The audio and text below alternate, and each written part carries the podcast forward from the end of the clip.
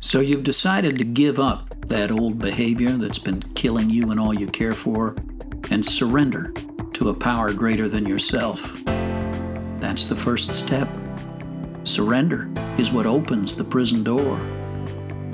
Now it's time to walk through that door and into a whole new way of life spirituality, self care, service, social connection, and the simple daily disciplines that pave the way to lasting freedom.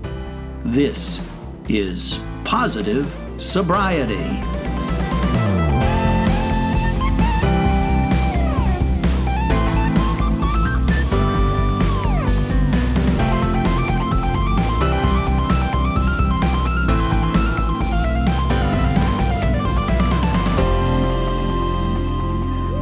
Welcome another episode of the Positive Sobriety Podcast. Hey, I'm Nate Larkin here with uh, my good friend, collaborator, uh, personal hero, David Hampton. How you doing, oh, David? well, thank you, thank you. Yeah, yeah. Uh, how you doing? I'm doing great. Well, that's Uh, a good. That's a that's an enthusiastic uh, It response. It really is. I, you know, for for uh, listeners who are new to the show, you know, we launched this thing, and uh, you know, David's the recovering alcoholic, and I'm a recovering sex addict. Quite certain that you know that's my definition. hmm And uh, so, uh, because I'm not an alcohol, because I am a sex addict, uh, that's what I'm going to be. And although I really actually don't like that term, it's a pretty bad term. But anyway, um, that I could that I could you know that I could drink safely and it wasn't going to have much of a negative impact on my life. And actually, you know, alcohol did help. I think in the early stages of recovery, uh, trying to put things back together with my wife and all that kind of stuff. However, uh, it has become increasingly apparent over the years that um, that alcohol wasn't doing me any favors. And although uh, you know I haven't crossed the line, uh, the imaginary line, I guess Mhm. never got a DUI, all that kind of stuff, which we'll, we'll get to later in the show. Mhm. Um, uh, really, it's become more and more evident to me that. You know, it's, it's- so so I've been boring my friends in daily conversations, agonizing over my inability to stop drinking. So I, I, fi- I finally needed to just a, you know hit a stop date. So I decided the first of July. It's going to be dry July anyway, and we'll leave Mhm. August to fend for itself. I'm 21 days into dry July, and once again, David, just stunned, stunned Mhm. by how much life improves when I stop drinking alcohol. It's astonishing, really. Well, there are you know uh, there are lots of benefits. lots Oh, of benefits to uh, Yeah. to abstaining from alcohol, regardless of anyone's relationship to alcohol. You know, Right, right. So- Yeah, yeah. And it's not just that I stopped drinking alcohol. I really Right. paid attention to some positive sobriety. What am I going to do instead? I got more money and I got more time hmm uh, and more energy. I'm sleeping better. Uh, Mhm. uh, alcohol certainly disrupts sleep. So, so yeah. So I've done a few things. Allie and I have joined uh, the local Planet Fitness as soon as we wrap Oh, this great. session. As a matter of fact, we'll be going down to the the gym, which we both enjoy. How crazy is that? That's pretty Uh, good. Yeah. Uh, I'm, I'm uh, dropping pounds. I did manage. You know, it seems as though it's pretty easy to put the pounds on when you're drinking. Uh, so the scale, well- the sca- scale is going in the other direction. Mhm. Uh, and I, I noticed that when I'm not drinking with my meal, I make better food choices. and right. I eat more mindfully.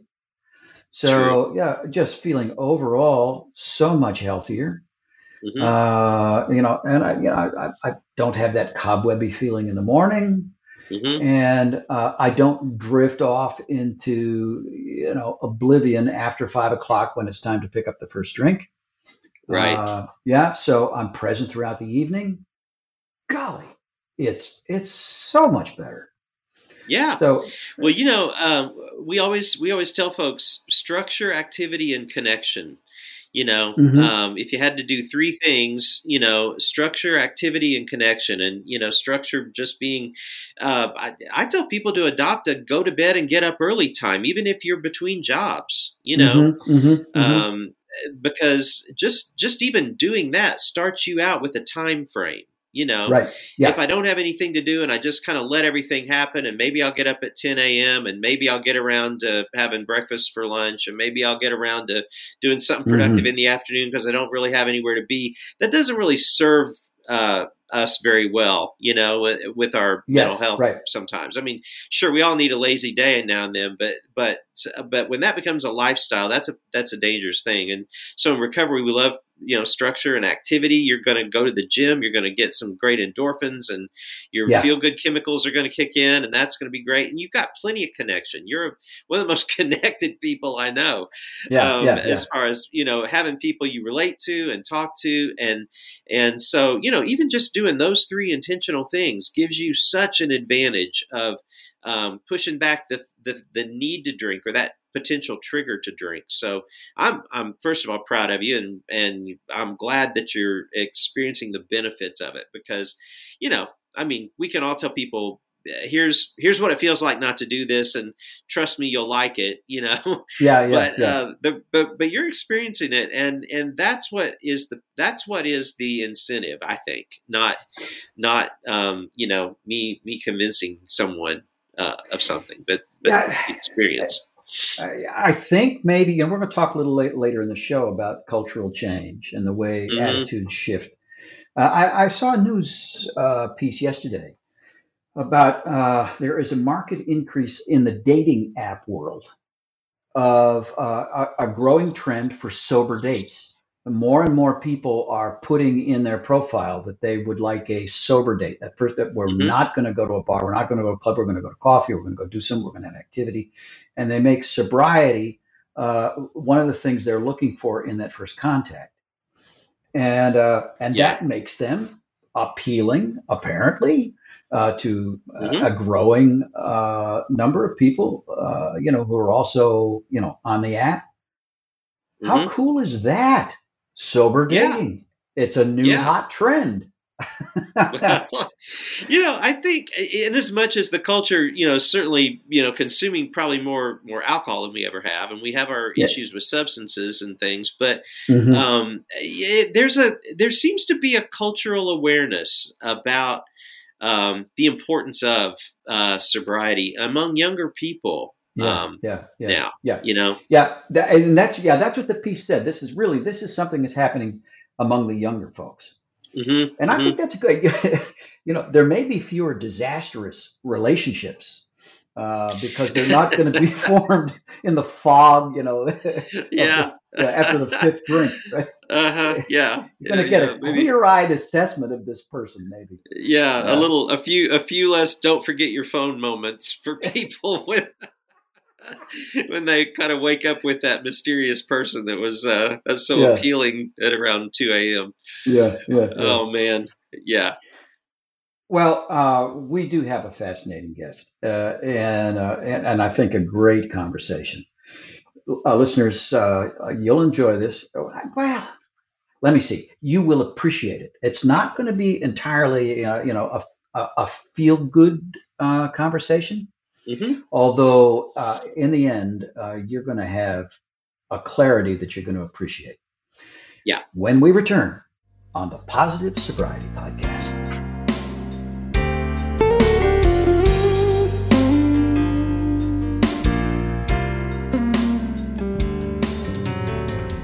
Welcome back to the Positive Sobriety Podcast. Uh, David, you have managed somehow to secure a five star guest for us this week. Oh, uh, would uh, uh, go ahead and introduce her. Uh, we we try we try Nate. Um, yes, we are real happy to have Candace Lightner with us, and Candace is the founder of Mothers Against Drunk Driving. And she's also uh, the founder and president of an organization called We Save Lives. And we're going to hear more about what that is as well. But, um, you know, Nate, a lot of times we, um, we have a lot of guests on the show. And we talk about our behaviors and how they've impacted ourselves, and um, the the ways that you know addiction has robbed us of a lot of things. But we don't often talk about the way our behaviors have impacted others in um, in in society and in our families and so forth. And so, um, I'm real happy to have Candace here today to uh, to share her story with us on that. Thank uh, you. Oh, it's great to have you with us, Candace. Uh, when did you when did you launch Mothers Against Drunk Driving? Uh, 1980, actually on May 7th, of 1980. My daughter was killed on May 3rd, and I found out about the man who killed her on May 7th. So I, I, actually started it then, but we didn't really launch it until the end of August. Mm-hmm. And MADD uses the date of September 5th, which ironically was um, the twins' birthday, because that was the day we got our incorporation papers, you know, wow. we, we wow. were official. But I actually started it not long after her death. Oh, my. Well, I'm sorry for your loss, first of all. Um, but what a um, what a way to take something like that and and turn it on um, the the culture and say, you know, what are we doing? Mm. So, how how has it been with respect to having an organization like this, and then um, what have been some of the ramifications that you've seen from the the work that MADD is doing? Well, if you're talking about the positive ramifications, um, God, we had presidential task forces to solve the drunk driving problem. Every governor in every state um, formed a task force to solve the problem of drunk driving. We reduced deaths and injuries by, I think, 20% within the first three years. Um, we were probably, if not the reason well, I think we were the reason that victim impact statements became so doable in courts. Mm-hmm. Um, we started mm-hmm. that.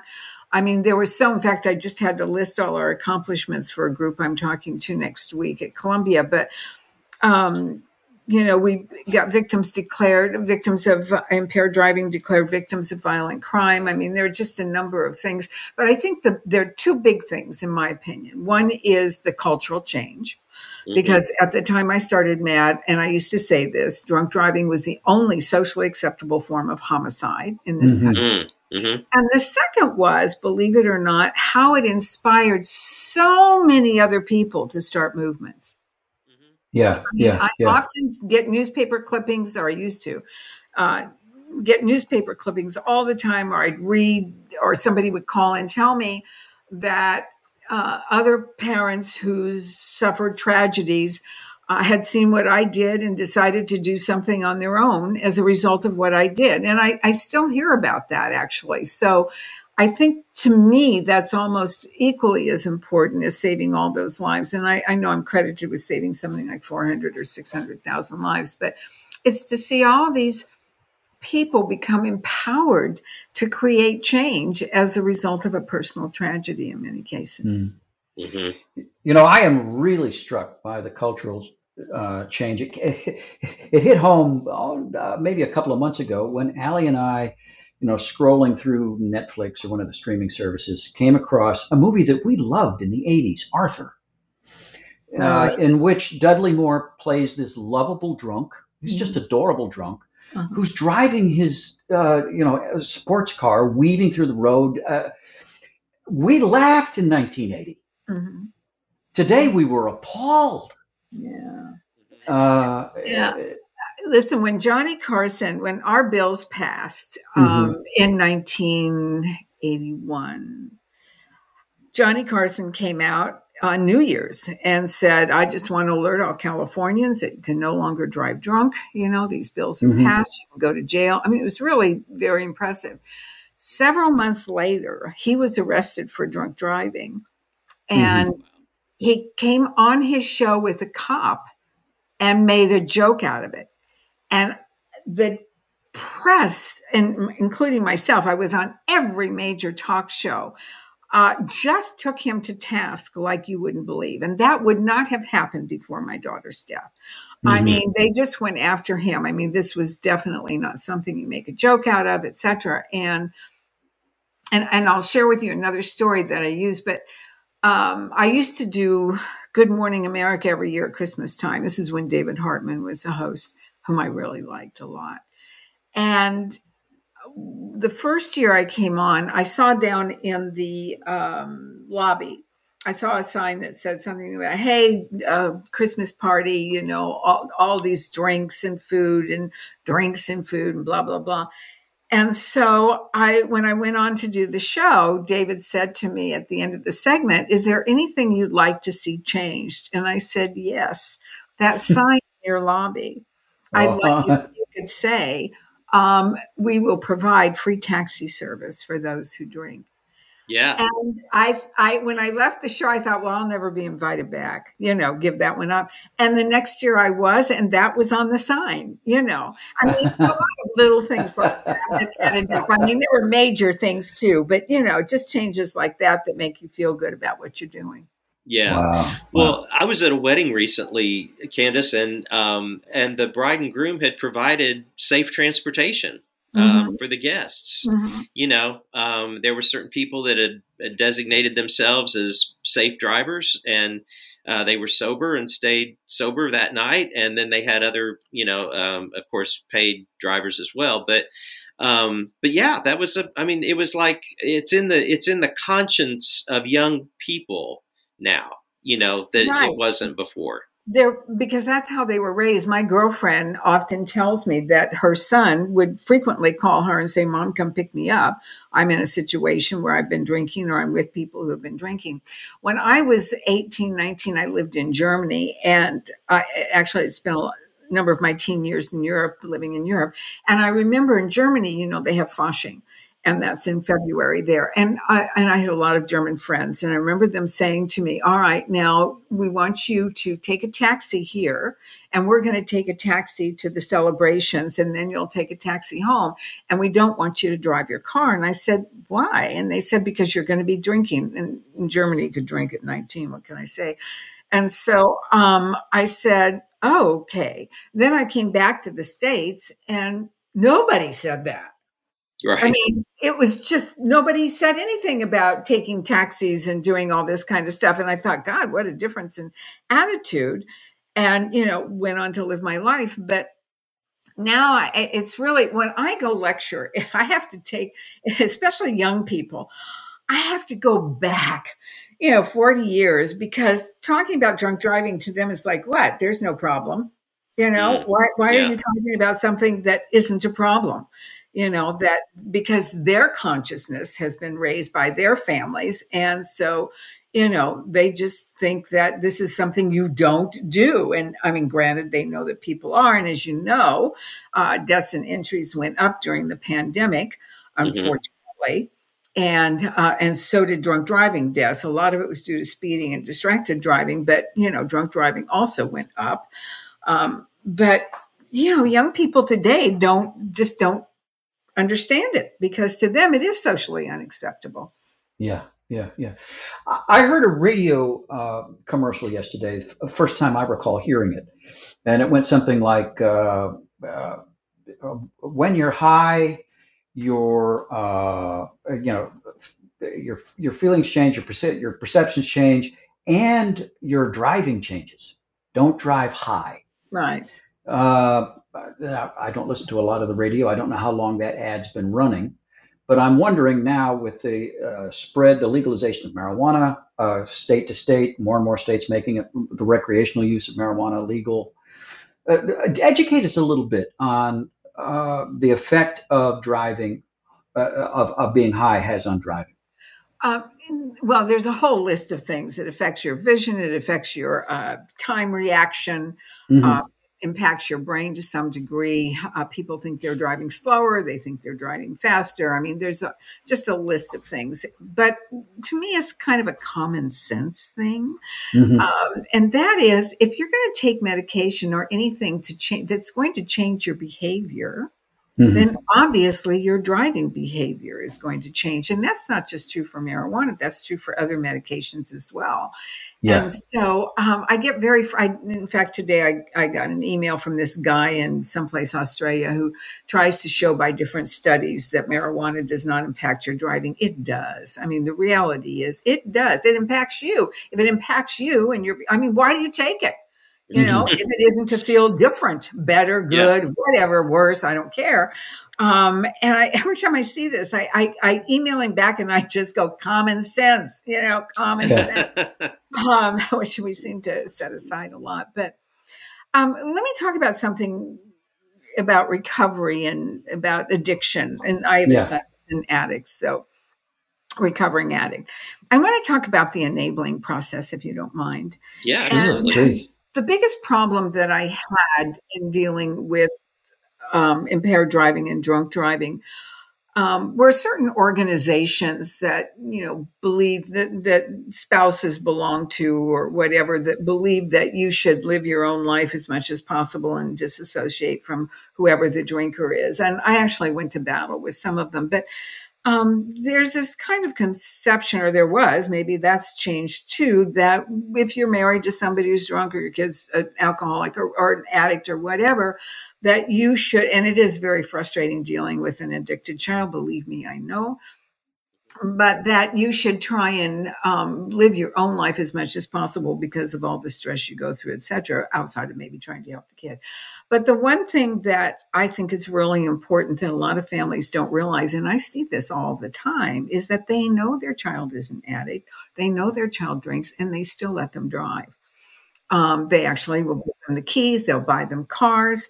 Um, we had a real tragedy once in which a young man picked up a young girl. They were going to the prom, and her his home was actually around the corner from her home, and so he picked her up and he took her over to his home where his parents served alcohol. And on the way to the prom, they crashed. She died. Um, he was fine, but what did his parents do? They bought him another car.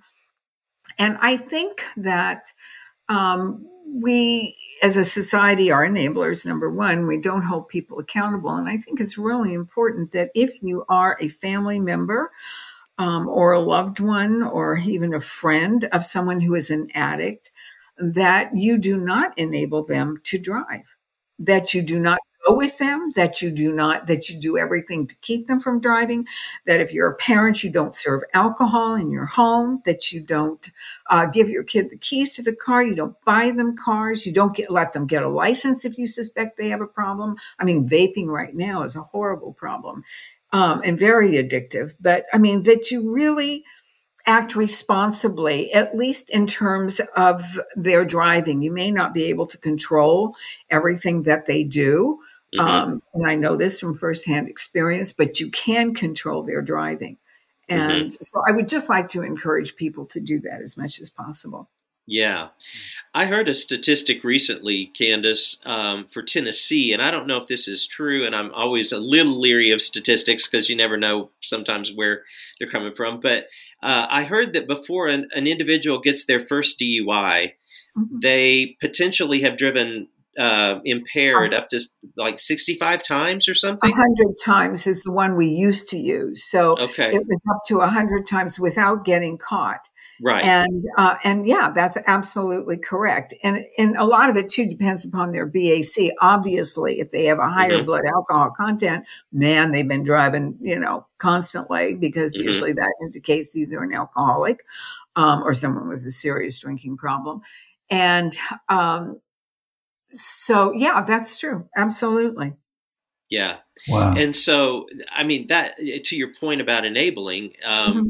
that that would seem to imply that an individual would go through an awful lot of people to get the opportunity to drive a hundred times. You common know, uh-huh. yeah, yeah, it goes back to common sense. Uh-huh. Um, that just seems to be, you know, like a hundred opportunities that you know they've they've had and and not been deterred by by other other people. The man who killed my daughter was out on bail from another hit and run drunk driving crash the night before, and he went to a bar after he got out of jail. Well, actually, what he did is he went, he had totaled his car in the crash the night before he killed my daughter. Then he went home and got his wife's car, who gave it to him, knowing he had totaled his car in the crash the night before, but went ahead and gave him her car and the keys. And he drove straight to the bar, unfortunately, in my neighborhood, and was drinking. And around one and one twenty, one o'clock, he left, and and killed my daughter on the way home. He actually passed out, blacked out through 125 feet, left her in the road to die, blacked out, went home. And I, I think, what about the bartender?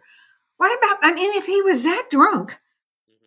You know, that he's blacking out after he kills my child, what, what were they doing? What were they thinking? And ironically, um, because we stayed in that neighborhood for a period of time, I remember one time I was going, it was in a little strip center, and I was going to the store, I think it was at Cleaners, and I noticed somebody who was getting in their truck from that bar was really drunk. And I went over and I stopped them and I said, and I took the keys out. They had put them in the ignition and I physically stopped him, grabbed the keys, and I said, You're not driving. And he was so drunk, he had, he really couldn't argue with me because he was too drunk to argue. Yeah. And I said, Give me a phone number of somebody. And he gave me his daughter's phone number. And um, I called her and she came and picked him up. But I went into the bar after that because it wasn't that long after my daughter died. And I told, I said, What is with you people? And actually, we started um, the first server training program in California as a result of that. It was like, oh, wait a minute, people need to be trained i guess. You're you're you're you're dispensing a drug and it is a dangerous drug you know mm-hmm. and you're doing it without a license basically and no training and no background whatsoever. And so and i'm a big believer in server training and i am a big believer in third party liability. So um, so we actually launched a serving uh, server training program in california as a result of that. Wow. Wow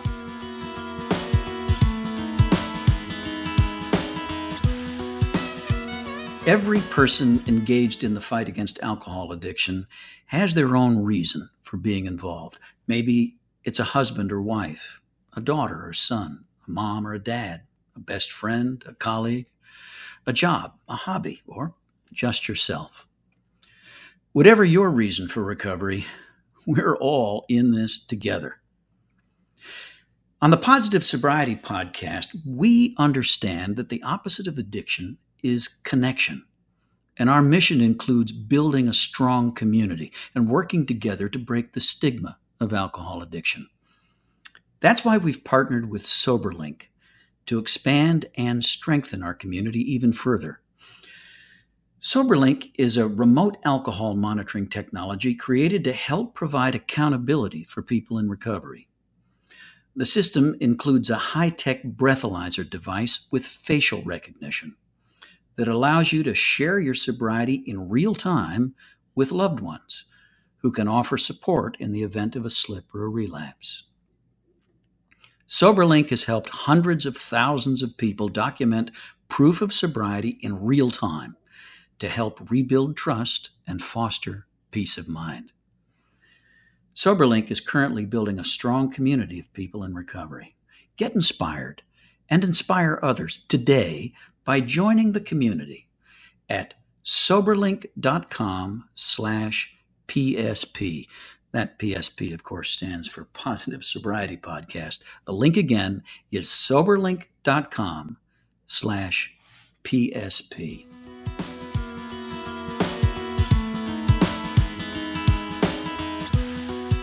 Well, you've launched another organization uh, mm-hmm. we want to talk about, and we we spoke earlier just a little bit about. Uh, it's called We Save Lives, um, right. and, t- and tell us about that. Um, starting MADD and starting chapters and doing grassroots was great, but I didn't want to do that again. So We Save Lives is a partner organization. We have partners from all over the country. I think we have one or two from outside of the country. And basically, we focus on the three Ds drunk, drugged, and distracted driving. And we focus on, we, we launch actually a number of campaigns. We have a number of programs. And our purpose is to educate people about a different way of driving, you know, that there are safe choices that you can make because. Mm-hmm. Um, I don't know if you looked at our website, but we actually launched a campaign called Drop the A Word or Crash versus Accident. These are not accidents, these are choices people make. And accidents is the wrong word. It's the word defense attorneys use all the time. Well, Your Honor, so what if he killed five people? It was just an accident. These are not, these are choices that people make. And so, mm-hmm I just passed a bill in California that I'm very proud of, the first state to do so, that changed out the vernacular in all of the drunk, drugged, and distracted driving legislation, changed out the word accident to crash. And actually, drunk and drugged driving are crimes and they're violent crimes. But how often do you hear the media say, um, this person was killed in a drunk driving crime? You know, these are crimes. They'll say mm-hmm. drunk driving accident or there was alcohol involved in this accident. Well, again, accidents are choices. These aren't choices. Yeah. Mm. Wow. I mean, I'm That's, sorry. Accidents are not choices. These are choices. Accidents yeah. are things that happen because of circumstances, but that you can't control. And these are circumstances you can't control. Mm. Uh, talk to us a little about distracted driving and uh, oh. what yeah, uh, how much does driver distraction uh, impact uh, the death statistics on the highway? Well, you can't. We don't have that information because police don't arrest for distracted driving, so we have no way of keeping track. So, for example, I was involved in a crash about seven years ago, six, six, seven years ago. Um, the woman I had to I, I had to make a quick stop because of road work, and I stopped, and she didn't, and I actually watched her, and I knew she was going to hit me, and she didn't. She totaled both our cars, um, wow. broke my back, oh. and. I said to her when they got me out of the car, I was screaming and I said, You weren't watching what you were doing. You were distracted. And she was a nurse. And she said, Yes, I was. Yes, I was. And I said, You were on your cell phone. And when the cop came along, she admitted right up front, she said, This was my fault. I was not paying attention. Do you know what he, t-? and I screamed at the cop, but do you know what he ticketed her for? Following too closely. Oh. Oh, so man. clear cut. She says it. I say it. The law in Virginia at that time, I think it was a secondary offense, but what did he charge her with? Following too closely. So we don't have any idea. But I'm going to tell you, in fact, I just read of a horrible crash. Did you hear about it in California? Where the mother um, was driving her two little children from a dance competition or to a dance competition. Mm. And roll, went over the median and rolled her vehicle, and the children were saved by good Samaritans, but she was not. And this is just an opinion of mine. They couldn't, they didn't find alcohol or drugs, but I'll bet you any amount of money she was distracted. Yeah. You know, either on her phone or with her kids or something. So anytime I hear of a crash and they don't have a clear cut um, reason for the crash, such as alcohol or drugs, which themselves are distracting, chances are it's distracted. You know, it's distraction. And look, you guys, you drive, right? You go down the highway. How many yeah, times yeah. you see with their stupid cell phone stuck to their ear or on their Bluetooth and they're talking away, you know, looking up, you know, at their Bluetooth. And driving with a Bluetooth is like driving under a 0.08 BAC, blood alcohol content. It is just as dangerous. Is it? I, distracted driving is going to take over drunk driving is the number one cause of crashes in this country. I do. Yeah, yeah. Well, we have laws in Tennessee. We're in the greater Nashville area. We have laws in Tennessee about um, handheld. You can't hold your phone. You can't be, you know, all of that. It's got to be, you know, wireless. But I don't see any difference when I drive down the highway of anybody really. I don't know if I don't know how many people are observing that really because I see a lot of phones in a lot of hands. Well, um, first you have to determine if it's a primary law or secondary law in Tennessee. Mm. If it's a primary law and the police see someone doing this, which is really hard to do if you're holding your cell phone down, mm-hmm. um, then uh, they actually have to see and and you know Bluetooth apparently is still legal in Tennessee. They have to see someone that looks like they're talking on their cell phone, and usually that's holding it up to your ear, and then they can stop them. And then, uh, if it's a secondary law, unfortunately, the police have to see them violating another law that's a primary law, whatever mm. it is, speeding. And then they can charge them with a secondary offense of driving distracted. So it's really very difficult to enforce. And, um, I, you know, I, I love police, I back the blue, but there's a lot of room for improvement in many ways. And one of them is in this area. They just really, don't arrest and they tell me it's too difficult to see to know to prosecute I used to hear that about drunk driving too.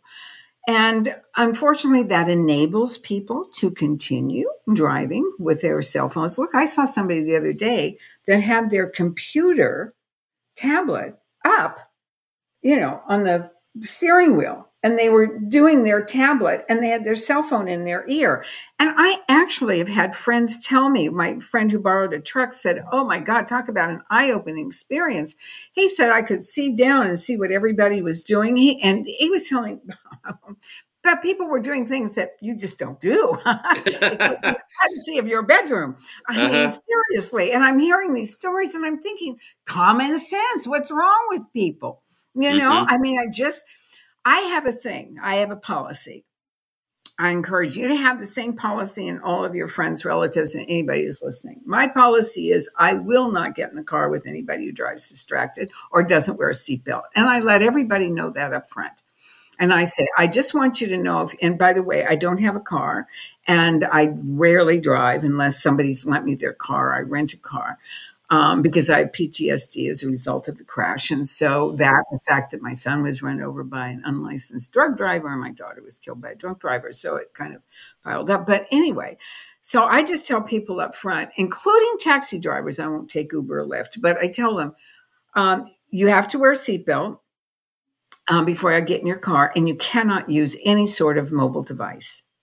And if you don't know your directions, I will give them to you from my phone. You know, I will say them mm-hmm. out loud, or if you want to put it on voice and have it tell you, that's fine. But you cannot look at your phone, your little phone, and try and read the map while I'm in your car. And mm-hmm. the reason for that is because I value my life and mm-hmm. I want to live. I have grandchildren, I want to see my great grandchildren. So mm-hmm. this is my rule, my policy. And if you can't abide by it, then I just don't get in your car. And I have never had a problem except twice in which they argued with me, but they still complied with my request. So, mm-hmm. yeah. Wow. It sends a strong message that this behavior is not acceptable and that you value your life. I keep yeah. saying to these kids who who ride with drunk, drugged, and distracted, I said, "Don't you care about yourselves? I mean, you know, care about your friend, sure, but care about yourself. You know, don't you want to live?" anyway. Wow! Wow!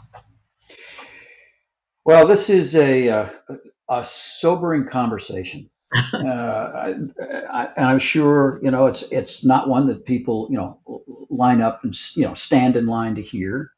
Uh, but I'm so grateful, Candace, for okay. for the proactive way in which you have dealt with tragedy and um, and you know spoken up to make society listen. Mm-hmm. It has made a dramatic difference. Yeah. No, thank you. Yeah. Can I ask one more question here before we let you go, Candace? Um, it takes a lot of energy and time and effort and passion and all kinds of stuff to start groups that have done anywhere close to what your organizations have done and are doing. Um, how has it impacted you personally to um, to to both have the the the uh, the wherewithal to start something like this, and then to see it flourish and to see the the um, you know the good outcomes that are coming from it how's it impacted you and your life personally well one is i believe anyone can make a difference i mm-hmm. really believe in the power of people and the power of activism and um, and by the way, as an aside, I'm developing master classes on activism, on becoming a successful activist, and on how to make a movement that actually moves for the Mentora Institute, where I'll be lecturing next week at Columbia. But at a fellowship of young people from all over the world who are change makers. So I believe anybody has the capability of creating change, number one. And number two, and I don't have any patience since since MADD for people who say I can't. Oh, don't you hate it when somebody has a problem and you start trying to find solutions with them and they're just like, oh no, that won't work and this won't work and that won't. I just can't deal with that. You know, it's like, let's find what will work. Oh, you know, or I'm done with you. Mm-hmm. So um, so I, I believe in the power of people. I also, um, I can be a real downer. In fact, I was teasing somebody the other day because I'm so safety conscious. I've just gotten a new puppy, hired a pet sitter. First thing I asked is, you use restraints for your dogs? And she said, No. I said, We have a problem here. Go through all the statistics and everything. She's now ordered two restraints, but I, I said I know I'm a real downer um, because I'm always pointing out, you know, the the negative things that can happen if you don't take certain actions. So, um, you know, I, I, haven't really thought about how it has it didn't make me rich. I can tell you that. Um, yeah, funny how that happens sometimes. Yeah, isn't it though? Right. And I, to be honest with you, and I, have said this publicly, but I don't like where MADD is right now. So I'm going through my own sort of personal disappointment in the organization and how it's turned out because it's not grassroots and it's not an activist organization. It's a bureaucracy. It's the kind of organization I started MADD to fight, you know, oh, that wow. accomplishes nothing, in my opinion. And so that's been real disappointing and that's been a real real major downer for me which is why i kind of like we save lives why i like it a lot but because it's sort of my own little thing and we do great programs but and we're not a bureaucracy and we don't have to rely on mega bucks to exist mm-hmm. so um and I think probably the other thing that impacted, which is more of a negative, was I was not able to spend the time with my children um, that I should have after grieving after my daughter was killed, and that was not a good thing. So mm-hmm. I often caution people when they're getting ready to start something if there's been a loss in the family or death in the family that they really need to think this through and how it will affect their surviving children or family members because I simply was not there for my children for the first five years, basically.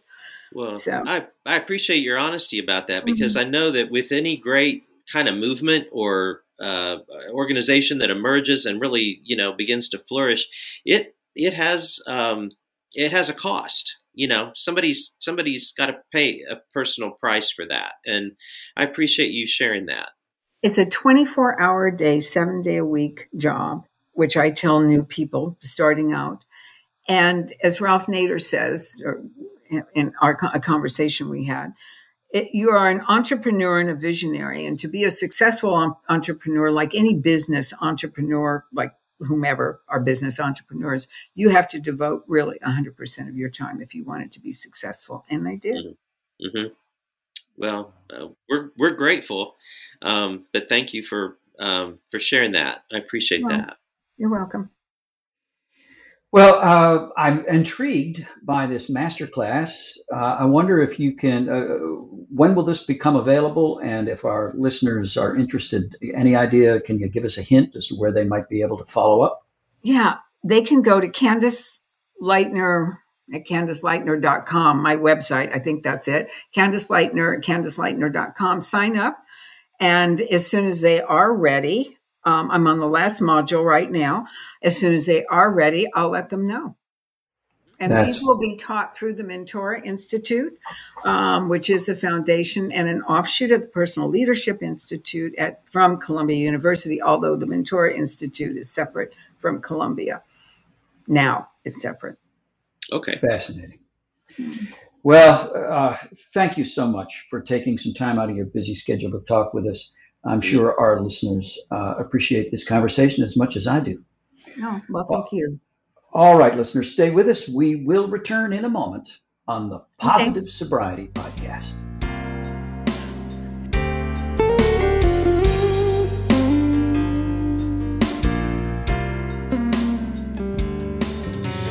Welcome back to the Positive Sobriety Podcast. And Nate, I um, appreciate uh, Candace uh, joining us so much, and um, I appreciate her work and her passion for um, making change, and that anybody can make a difference and make mm-hmm. it uh, in in the things that we see in our our world and our culture that that are working against us, that are even harmful to us. Um, I I appreciated her candor there near the end because I wanted to ask her that question about um, kind of the toll that this takes on a person's life yes. when you launch something like this, especially yeah. something difficult, out of born out of tragedy, born out of all this, uh, you know, just yeah. terrible circumstances, and um, eh, somebody pays a big price to launch something like this, and so yeah. um, I appreciate that for her, and um, but I, I am I am impressed at at the way um, MADD has impacted so many uh, sure, areas sure. Yeah, uh, yeah. of our culture. It's it's it's an amazing thing. And when you stop and think about it, you know, you get out, you get in that one ton or two ton machine, mm-hmm. and get it up to a velocity of forty or fifty or sixty or seventy miles an hour. Mm-hmm. Uh, I think we've been entirely too casual in our mm-hmm. approach. Mm-hmm. And we mm-hmm. have not recognized what a potential uh, risk we are taking and the way we are putting other people at risk. It, it is, it's an enormous responsibility every time we get behind the wheel. And yeah. we have, uh, we've minimized it. I have minimized it. Mm-hmm. And I'm, I'm, uh, and we as a culture owe Candace a great debt in uh, mm-hmm. Making us aware uh, waking us up to exactly what's going on. And I don't yeah. doubt that she is responsible for saving hundreds of thousands of lives. Yeah, absolutely.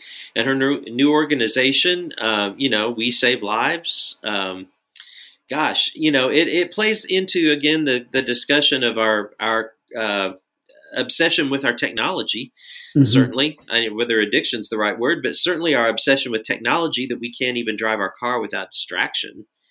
Yeah, you know, yeah. and um, I I fight the temptation all the time to uh, you look down and see who that is that just dinged my phone or yeah, you know right. all that kind of yeah. stuff and um, and there are ways that we can avoid that and yeah um, but I appreciate that she has has taken this on and that she's um, shared this with us. It's been going on for a while. Yeah, yeah, yeah. Well, uh, listeners, before we sign off, a reminder that we rely on you for feedback and pushback and recommendations and suggestions. Uh, you are a big part of the show and you help us uh, continue to find new guests and address new topics. So uh, if you have an idea or a suggestion, take a couple minutes, not when you're driving. Uh, if you're listening in the car, uh, you know, wait until you stop, but uh, drop us a line at positive sobriety podcast at gmail.com and we'll be ever so grateful. And don't forget to give us a rating uh, on the service wherever it is you have found our podcast. That helps push us up in the ratings and make us more visible. And who knows you might play a small part in saving a life by doing that. Mm-hmm. Well, Dave, uh, David, that's it for for this uh, this week. I guess it's great to hear your voice, great to see your face. Uh, well, I'm looking forward to uh, next. Now, next week, uh, yeah, we've got another great guest coming up. We do. Uh, until then, I'm Nate, and I'm David, and we are your pals on the Positive Sobriety Podcast. The Positive Sobriety Podcast is recorded at Crossroads for the Nations in Brentwood, Tennessee. Live producer Rex Schnelly, music by Rex Schnelly, theme music by Matt Ulrich, uh, hair and makeup by Lyle Lovett, uh, wardrobe by Kathy Gifford.